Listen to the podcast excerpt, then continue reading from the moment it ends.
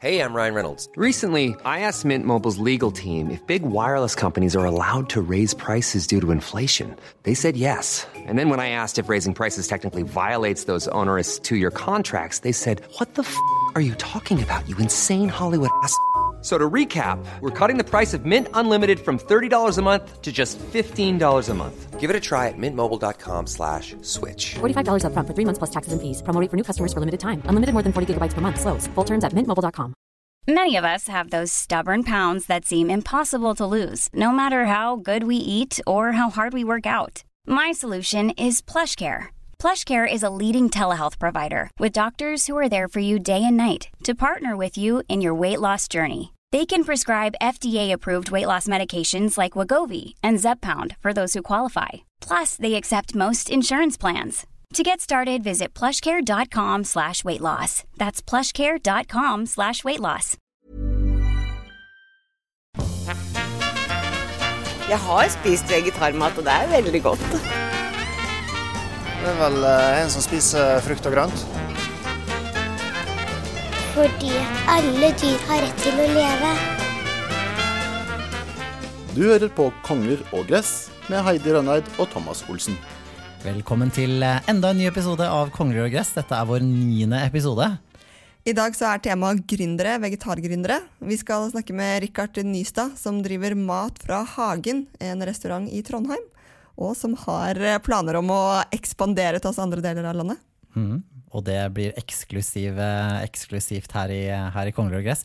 Vi skal også snakke med Bård, som sluttet i sin eh, jobb i oljebransjen for å starte firma Veganermat, og hvorfor han valgte å gjøre en så stor endring i livet sitt. Mm, vegetarmat! Da er det på tide med vår faste spalte Ukas opptur og ukas nedtur. Og i eh, spalten denne uka så har vi faktisk valgt å kutte ut nedtur. Fordi den siste uka har vært så utrolig bra for begge to. Og det er jo veldig kult. Ja, Det føles litt feil å sitte og prøve å finne på noe negativt når man egentlig er skikkelig fornøyd. Ja. Jeg syns det. Jeg kan ikke bare liksom snakke om at jeg har funnet en dårlig avokado hver uke, liksom. Nei, du kan ikke det.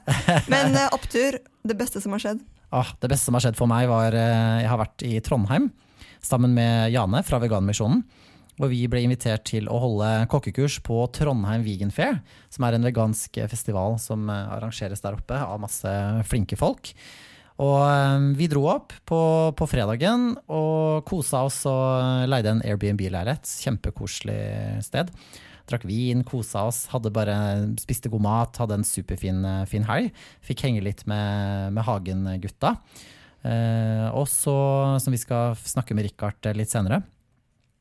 Og så var det jo da lørdag, og da holdt vi kokkekurs, og det var så mange folk som kom. Det var stappfullt med folk. Og eh, kurset gikk kjempebra. Folk kom bort etterpå og bare 'Å, det pålegget var så godt', og ah, jeg ble så inspirert, og, og sånn. Og så hadde vi, kosa vi oss bare resten av helga og spiste masse god mat og møtte masse, masse flotte folk. og ja. Superkoselig. Og det hørtes så koselig ut. Jeg hadde så lyst til å dra til, eh, til Trondheim, men trodde ikke at jeg rakk det.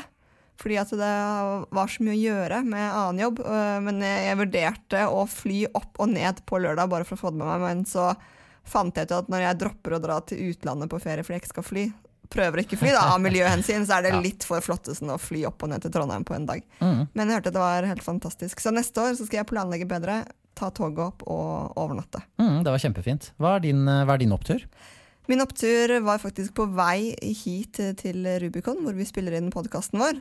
Det har vært litt sånn regn i lufta ute i dag, og det som skjer da, er at da kommer det masse meitemark ut på asfalten. Nå ser jeg at du ser på meg det der blikket som du gjør når, jeg, når, når du tenker at jeg er litt rar. Ja. Men det som er greia, jeg tenker at hvis jeg skal bli noens skytsengel, så må det bli markens. For jeg elsker mark. Ja, du stopper alltid opp, og så sier du 'er det en mark', er det en mark? Så sier jeg nei, det er en pinne. Og du bare 'å ja, ok'. Ja, fordi at jeg føler at jeg er som en sånn markens redningsskute. Altså jeg liksom kjører rundt på asfalten, og der, hvis jeg ser en mark, så plukker jeg den opp, og så tar jeg den ut av asfalten, som på en måte er som et slags hav for marken, for den kan jo ikke overleve der. Da må man prøve å komme seg i land, Men tenk, tenk om den skal på besøk til en venn som er på andre sida av veien, og så tar du den til andre sida av veien, og så tenker den åh, må jeg gå hele veien igjen? Nei, det er bare tull med det. Jo, men faktisk, det tenker jeg på. For hvis jeg ser at den er på vei over, over en vei, og det Mm. faktisk er jord på andre siden av veien, Eh, så plukker jeg den opp og tar, hjelper den over dit den er på vei. Så du må vurdere hvilken side som er best. Hvilken vei den, eh, Ja. hvilken vei den liksom Hvor skal snor seg. marken gå? Ja. Og så vet jeg at den blir litt redd hvis jeg plukker den opp òg, så hvis den er like ved kanten, så lar jeg den bare fortsette på egen hånd.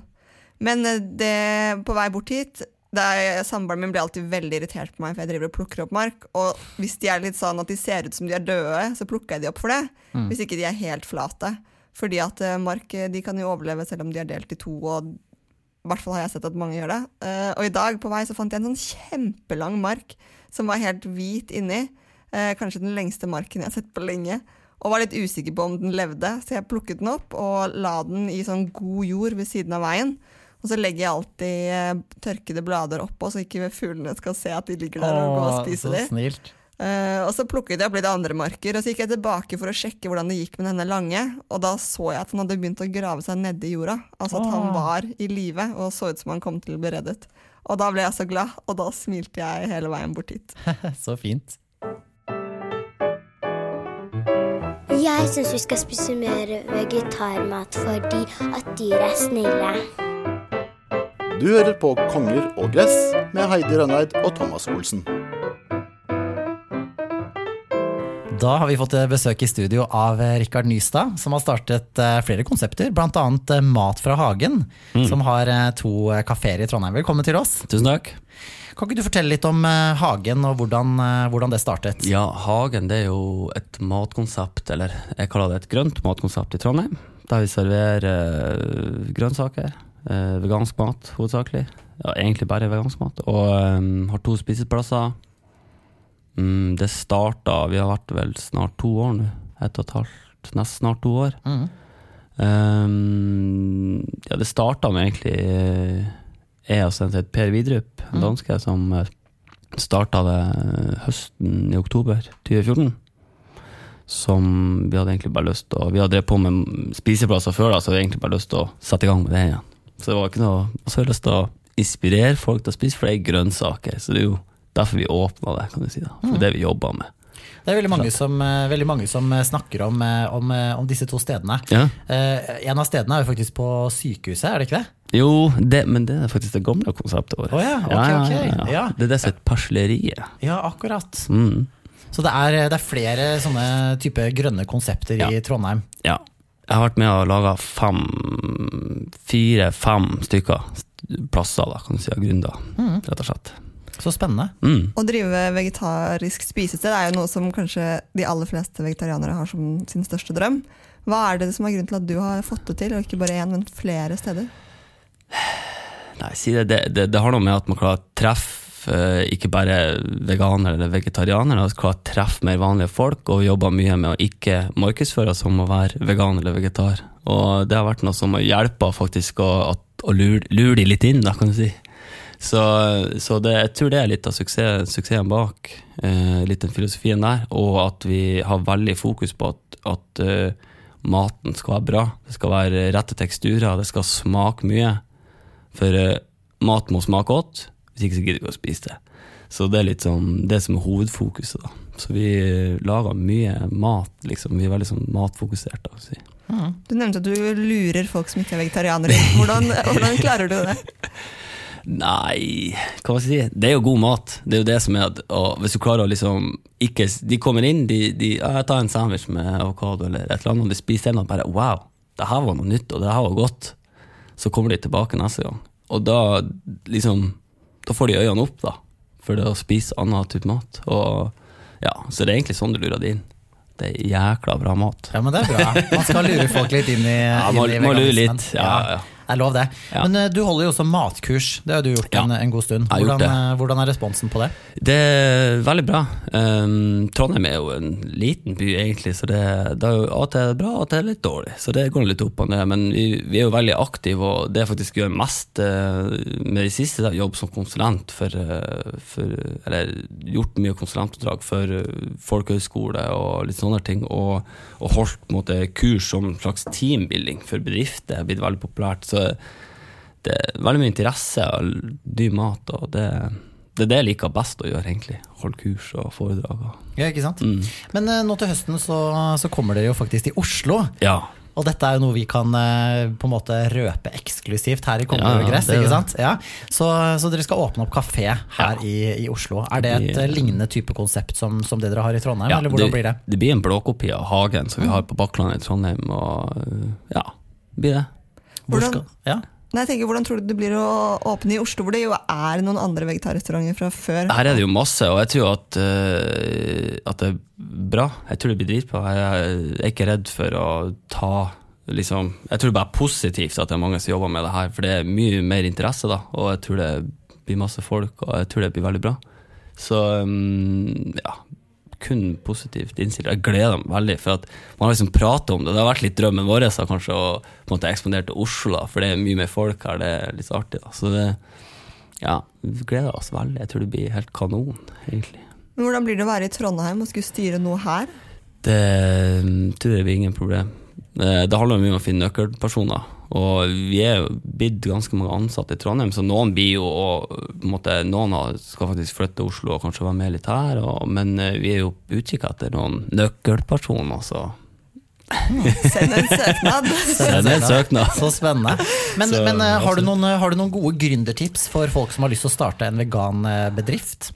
Eh, ja, hold dere unna restaurantbransjen. Nei da. det er veldig tøft å jobbe med kafé. Det er jo den tøffeste bransjen i Norge, uansett egentlig hva du skal gjøre. Så det, det, det er veldig liten margin, så hvis, hvis man vet hva det er. Det er liksom hvor mye penger kan du tjene på et produkt og sånne ting. Og så det er mye jobbing og sånn. Det- Du må like det, du må ha skikkelig passion i matlaging og um, ja. Så hvis man skal gå litt Jeg ville ha fokusert litt mer kanskje på, på produkt og prøve å jobbe litt annerledes med det sånn hvis man skal gründe. Altså. Også, Jeg syns sånn generelt grün- gründere har, ofte har en tendens til å bli for lenge i idéverden. Og må hands on. Vær hands on med en gang.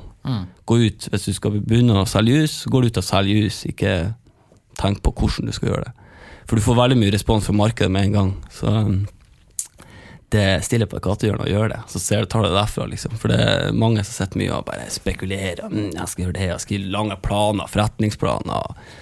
Vi, bruker ofte å bare skrive ei side, one page, som vi kaller det, og ta det derfra, liksom. Bare prøve å holde det veldig enkelt. Åh, nå ble jeg skikkelig inspirert. Tusen takk for at eh, du kunne komme, Rikard eh, Yes. Nystad. Og lykke til Tusen til høsten med en ny, ny kafé i Oslo. Ja, ja. Tusen takk. Mye grønnsaker. Brokkoli, gulrøtter, eh, salat, eh, erter, eh, nyper. ja, sånne ting. Kongler og gress. Da har vi fått besøk av Bård Reintons Skjellhov, som jobbet i oljebransjen, men som sluttet for å starte en veganbedrift. Velkommen til deg, Bård. Tusen takk, Thomas. Kjempeflott å være her. Du jobbet jo i oljebransjen i, eh, i mange år, eh, men så sluttet du eh, og begynte et firma som heter Veganermat. Hva var det som skjedde? Ja, Det kan du spørre om, jeg vet ikke helt selv.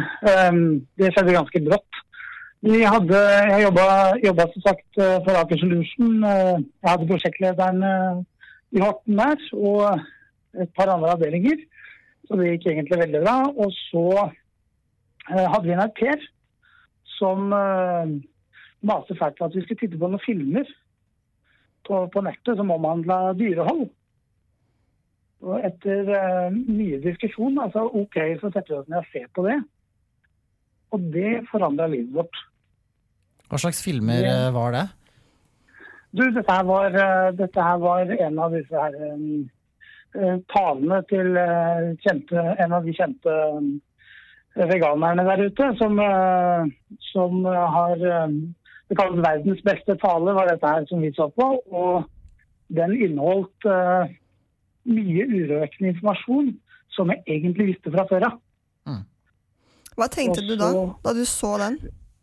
Det var egentlig eh, på mange måter et uh, Du ble konfrontert med ganske harde fakta om virkeligheten, og så måtte du ta det innover deg. Ryan Reynolds here from Mint Mobile. With the price of just about everything going up during inflation, we thought we'd bring our prices down. So to help us, we brought in a reverse auctioneer, which is apparently a thing.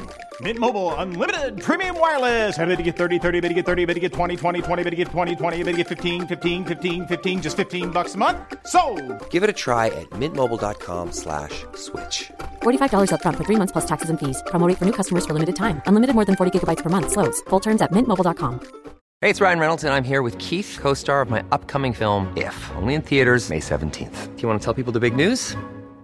All right, I'll do it. Sign up now and you'll get unlimited for $15 a month and six months of Paramount Plus Essential Plan on us. Mintmobile.com slash switch. Upfront payment of $45 equivalent to $15 per month. Unlimited over 40 gigabytes per month. Face lower speeds. Videos at 480p. Active Mint customers by 531.24 get six months of Paramount Plus Essential Plan. Auto renews after six months. Offer ends May 31st, 2024. Separate Paramount Plus registration required. Terms and conditions apply if rated PG. Og så må du avgjøre da, hva vil du gjøre med den informasjonen som du har fått. Og eh, jeg fant ut at jeg kan ikke støtte eh, dyre, dyre, eh, på den måten jeg har gjort det nå. Så vi starta første uka med å være vegetarianere. Uh, helt ut av blå, kjente ingen. Og så tenkte vi at, uh, eller vi leste mer om hvordan melkeproduksjon var, og, og dyreproduksjon, eller matvareproduksjon, gjerne egg og sånt noe. Så vi valgte da å gå hele veien ut og bli veganere ganske kjapt etter eh, den første uka. Og nå har du jo startet en egen eh, veganbedrift. Hvorfor holdt det ikke bare å, å slutte å spise kjøtt? Hvorfor vil du også starte en bedrift? Ja, nei, Jeg jobba jo i en bransje som uh, pumpa opp uh, olje. Det er jo ikke akkurat miljøvennlig. Uh, det var ikke helt i tråd med, tråd med den uh, nye livsstilen som vi hadde valgt. Eh, så det ble et større og større problem for meg. Til slutt så, så sa jeg til Camilla at eh, For det, det er kona di og hun som du også driver bedriften med, ikke sant? Ja, det stemmer. Den Camilla er kona mi. Og hun uh, sa jo til henne at uh, jeg slutter, og så fortsetter du å jobbe. Og så går vi 100% ut og satser på en nettbutikk. Det var veldig vanskelig å skaffe mat, nemlig. Det var det første problemet som dukka opp, var hva skal man spise som veganer? Når det er helt uerfaren, så var det veldig vanskelig. Så vi heiv oss på internett og fant ut at i Norge så var utvalget særdeles lite. Og så begynte vi å søke i utlandet, og der var det mange spennende leverandører. Hvilke, hvilke erfaringer eh, er det du har med deg fra, fra oljebransjen eh, som du får bruk for eh, i, i veganermat, ditt firma som du har nå? Ja, det er kjempeviktig. Jeg har jo vært rundt business hele, hele yrkeskarrieren min. Eh, en av de tingene som også veganske miljøet mangla, var, var gründervirksomhet. Altså evnen til å kunne starte en bedrift, vite hvordan man skal starte, hvordan skal man overleve økonomisk. Eh, For det er ikke enkelt. Eh, Man trenger egentlig litt eh, erfaring og råd på veien for å kunne klare det. Så jeg brukte den, eh, den erfaringa jeg hadde som eh, forretningsmann fra oljebransjen når jeg skulle starte opp veganermat. Og på den måten så overlevde vi første året. Hva slags erfaringer var det som du kan dele med, med alle de som går og tenker at de også har lyst til å starte noe? Ja, For det første så må du være litt gæren, da. Du må eh, de, de tingene som gjerne hindrer oss i å gjøre ting. Altså, jeg har snakket med veldig mange som egentlig har lyst til å gjøre ting. Og så er det en bråte med problemer når de begynner å vurdere på forhånd. Masse ting. Du skal kanskje lage en nettside, du skal etablere en bedrift. Du skal, du skal gjøre masse ting. Og så skal du ha penger til dette her også. Så en av de tingene som man må gjøre hvis man skal kunne klare å gjennomføre et så stort prosjekt, det er å dele opp løpet i mange små problemer. Du, eh, du tar først dette med nettbutikk, f.eks. Nettbutikk er jo et gigantisk opplegg. Du, kanskje du kan starte med en liten hval. Um, og så kan du bygge det ut fra det. Kanskje du kan tilby noen med bare noen få produkter. Bare få et eller annet på nett til å begynne med. Da har man løst første del av problemet, og så kan man videreutvikle etterpå. Men det er avgjørende at du, du, du eh, bryter ned problemet i små del, delmål, sånn at du klarer å nå det. Hvis ikke så blir det altomfattende, og det sluker deg helt. Hvor viktig er det? ja. Unnskyld? Nei, bare fortsett. Det andre er økonomi. Økonomi spiller jo veldig, eh, veldig stor rolle her. Og så er det smart da å være skikkelig eh, kjøpmann. Være gjerrig. Du må minimere kostnadene dine og maksimere inntekten. Og måten å gjøre det på er å bruke seg av alt mulig av gratistjenester som finnes der ute. Når du skal starte. Du kan alltid oppgradere en ting etterpå. Men når du først har klart å lansere noe, så er det der. Og det er, eh, er egentlig ikke så veldig kostbart. Det å etablere en bedrift, eh, da starter man gjerne med et enkeltmannsforetak, koster rundt om 3000 kroner. Og det finnes masse gratismaler, og du kan ringe Brønnøysund for å vite hvordan du skal gjøre dette her. Jeg har selv vært mentor for tre-fire stykker innenfor veganmiljøet som har gjort akkurat det. Og som nå har egne små bedrifter som vokser i takt med hva de lærer og hva de utvider selv. Du var litt inne på dette med økonomi. Hvor, hvor viktig er det å ha investorer, eller tror du at vi bare klarer kan gjøre, gjøre ting alene? Nei. Det er jo ofte en sånn ting med, med gründere. Eh, Man er ofte redd for å miste de prosjektene eh, man holder på med, det hjertebehandlet man har starta på en måte. Det er jo slik da at eh, hvis ting skal vokse, så trenger du andre mennesker. Du klarer ikke å gjøre det alene, og du må ikke være sånn at du holder alt innafor din egen sone. Du må være villig til å gi slipp og slippe inn andre. Det er faktisk den eneste måten du klarer å gjøre stor vekst. I oppstarten er det gjerne slik at du gjør alt selv. Eh, Helt i oppstarten så klarer du å stable dette på bena, og du får ingen investorer inn på dette her før du egentlig har stabla det første miniprosjektet på bena. Det må først opp. Du må vise at du klarer å gjøre noe. Når du har gjort det, da kan man begynne å snakke med investorer. Eh, Investorer er ikke vanskelig å skaffe, men det er jo noen erfaringer der også. da. Eh, Vi har mange som, eh, som ønsker å investere i veganermat. Så det er, det er et spørsmål hvem du velger. Vi er kanskje i en heldig situasjon, for jeg kjenner jo veldig mange. Det er jo alltid en Men- fordel å kjenne Ja. med en pengesekk under, under senga eller i, i banken. Jeg kan gi et tips i hvert fall. Hvis du snakker med noen som har interesse av å investere i ditt prosjekt, eh, så ikke overdriv. Jeg har en, eh, en, eh, ja, en morsom historie. Det var en kar som, eh, som skulle starte en eh, som hadde en, en drøm om å starte en, eh, en virksomhet. Og han sa til meg at eh, Bård, jeg trenger bare noen investorer. Så er dette bankers. OK, sier jeg. Hva er det du trenger da? Jeg trenger bare 10 millioner kroner, så skulle det løse seg selv. Og det er eh, bildet på hvordan, en, eh, hvordan du har misforstått økonomi. Vi får ikke, altså, slutt, å drømme om, eh, slutt å drømme om seks nuller, og så kutte ned med et par nuller. Begynn med, begynn med små, småbeløpa. Du bør ikke gi bort alt, men en investor vil aldri uh, være trygg på deg hvis ikke du har kontroll over hva du ber om. Så ikke sikt på skyene når du snakker med en investor. Vær realistisk. Hva er det du faktisk trenger? Vis fram et regnskap på hva du har behov for, og hvorfor du trenger akkurat de pengene, og hva de skal brukes til. Mm. Veldig veldig mange gode tips. Vi er dessverre ute for tid, eh, men vi, vi sier tusen hjertelig takk for at du var med oss i dag. Og veldig veldig kult alt det spennende som, som dere får til, både med nettbutikken Veganermat, og dere har jo startet med matkasser, og dere gjør utrolig mye. Så vi gleder oss til å følge dere videre og alt som, som dere får til. Kongler av gress. Veldig kult å høre om eh, Bård og alt det som han, eh, han har fått til med, med sitt firma. Når vi tenker litt på eh, investorer og sånne ting, eh, så er det jo det er sånn spennende å tenke sånn, hva, hva ville vi gjort hvis vi f.eks. fikk ti millioner, da? Og vi kunne bruke på det. En venn av meg som er eh, coach, han sa det at det du har lyst til å gjøre hvis du hadde vunnet 10 millioner i Lotto, det er det du skal gjøre i livet. Det er det som er drømmen din. Og, og bare sats på det. Mm. Men hva hadde du villet gjøre da, hvis du plutselig fikk 10 millioner inn på din konto, og det var eh, faktisk dine penger? Mm. For det første så ville jeg laget en kokebok. Eh, Det er, liksom, det er nok min største drøm, å kunne lage en eh, kokebok. Og jeg kunne nok sikkert ha fått jobba litt med det og sånn. Det, er jo utrolig mye jobb. Men jeg, hvis jeg bare får litt tid og litt penger, så, så har jeg kjempelyst til å gi ut en, en kokebok. Men, men bortsett fra det så hadde det jo vært utrolig kult å starte en litt sånn kul kafé.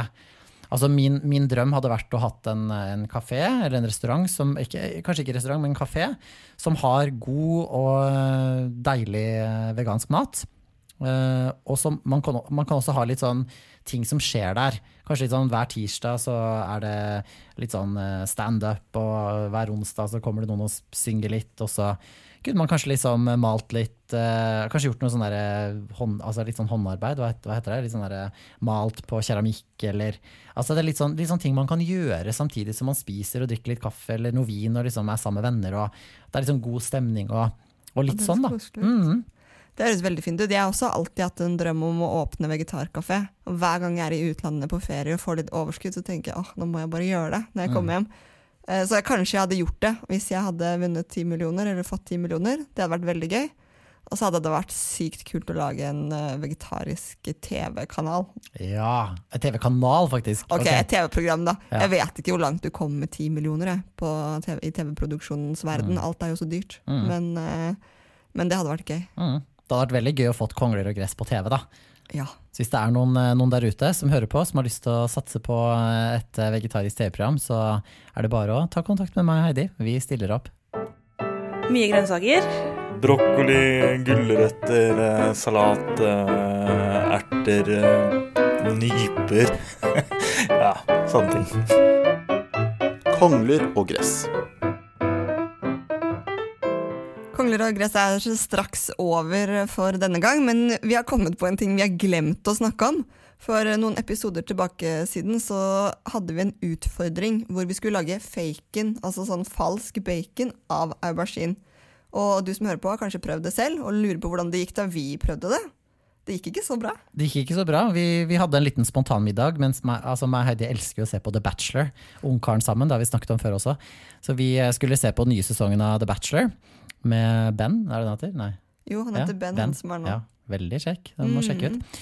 Så, um, og vi da skulle lage middag, så vi lagde litt forskjellige ting. Litt sånn derre um, kylling, blomkål-greie og ja, alt mulig. Men vi lagde i hvert fall aubergine-faken. Men det ble, det ble liksom ikke så bra. Jeg tror det var fordi du lagde maten. Nei da. Kødda. Nei, men den ble Fordi uh, aubergine er jo veldig godt hvis man presser ut uh, vannet og, og steker den sånn at den er veldig sprø. Mm, mm. Men jeg tror at den baconen det ble for store flater med aubergine. Mm. Så den, den ble litt mer sånn slimete og soggy, og i hvert fall ikke sprø som bacon. Mm -mm. Den var jo god, men jeg tror nok hemmeligheten er at man får skåret det ganske tynt, og at man får salta det og fått ut mye av den væska som er i, og at man, eh, at man får stekt det skikkelig, skikkelig godt, da. så det blir crispy.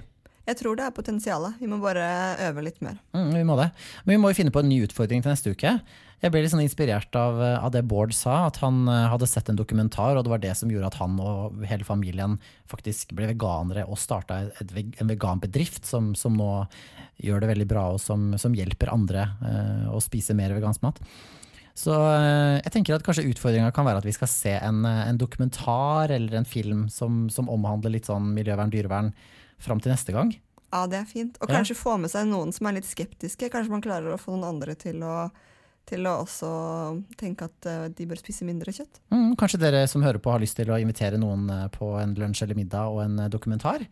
Trenger kanskje ikke å være den eh, verste dyremishandlingsdokumentaren til noen som kanskje er litt skeptiske, men eh, kanskje et eller annet sånn Cowspiracy for eksempel, som ligger på Netflix, eller Den har jeg hørt er veldig bra. Ja. Den tror jeg skal invitere søsteren min på lasagne og cowspiracy. Ja, ikke sant? Ja, men det er fint.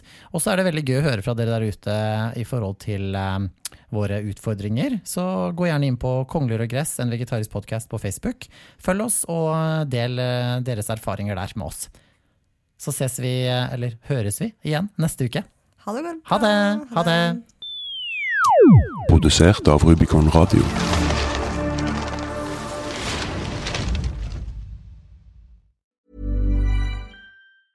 Even when we're on a budget, we still deserve nice things. Quince is a place to scoop up stunning high-end goods for 50 to 80% less than similar brands. They have buttery soft cashmere sweaters starting at $50, luxurious Italian leather bags, and so much more. Plus, Quince only works with factories that use safe, ethical, and responsible manufacturing. Get the high-end goods you'll love without the high price tag with Quince. Go to quince.com slash style for free shipping and 365-day returns. Ever catch yourself eating the same flavorless dinner three days in a row? Dreaming of something better? Well, HelloFresh is your guilt-free dream come true, baby. It's me, Gigi Palmer. Let's wake up those taste buds with hot, juicy pecan-crusted chicken or garlic butter shrimp scampi. Mm. Hello Fresh. Stop dreaming of all the delicious possibilities and dig in at HelloFresh.com. Let's get this dinner party started. Planning for your next trip? Elevate your travel style with Quince. Quince has all the jet setting essentials you'll want for your next getaway, like European linen, premium luggage options, buttery soft Italian leather bags, and so much more. And is all priced at 50 to 80% less than similar brands. Plus, Quince only works with factories that use safe and ethical manufacturing practices. Pack your bags with high-quality essentials you'll be wearing for vacations to come with Quince. Go to quince.com/pack for free shipping and 365-day returns.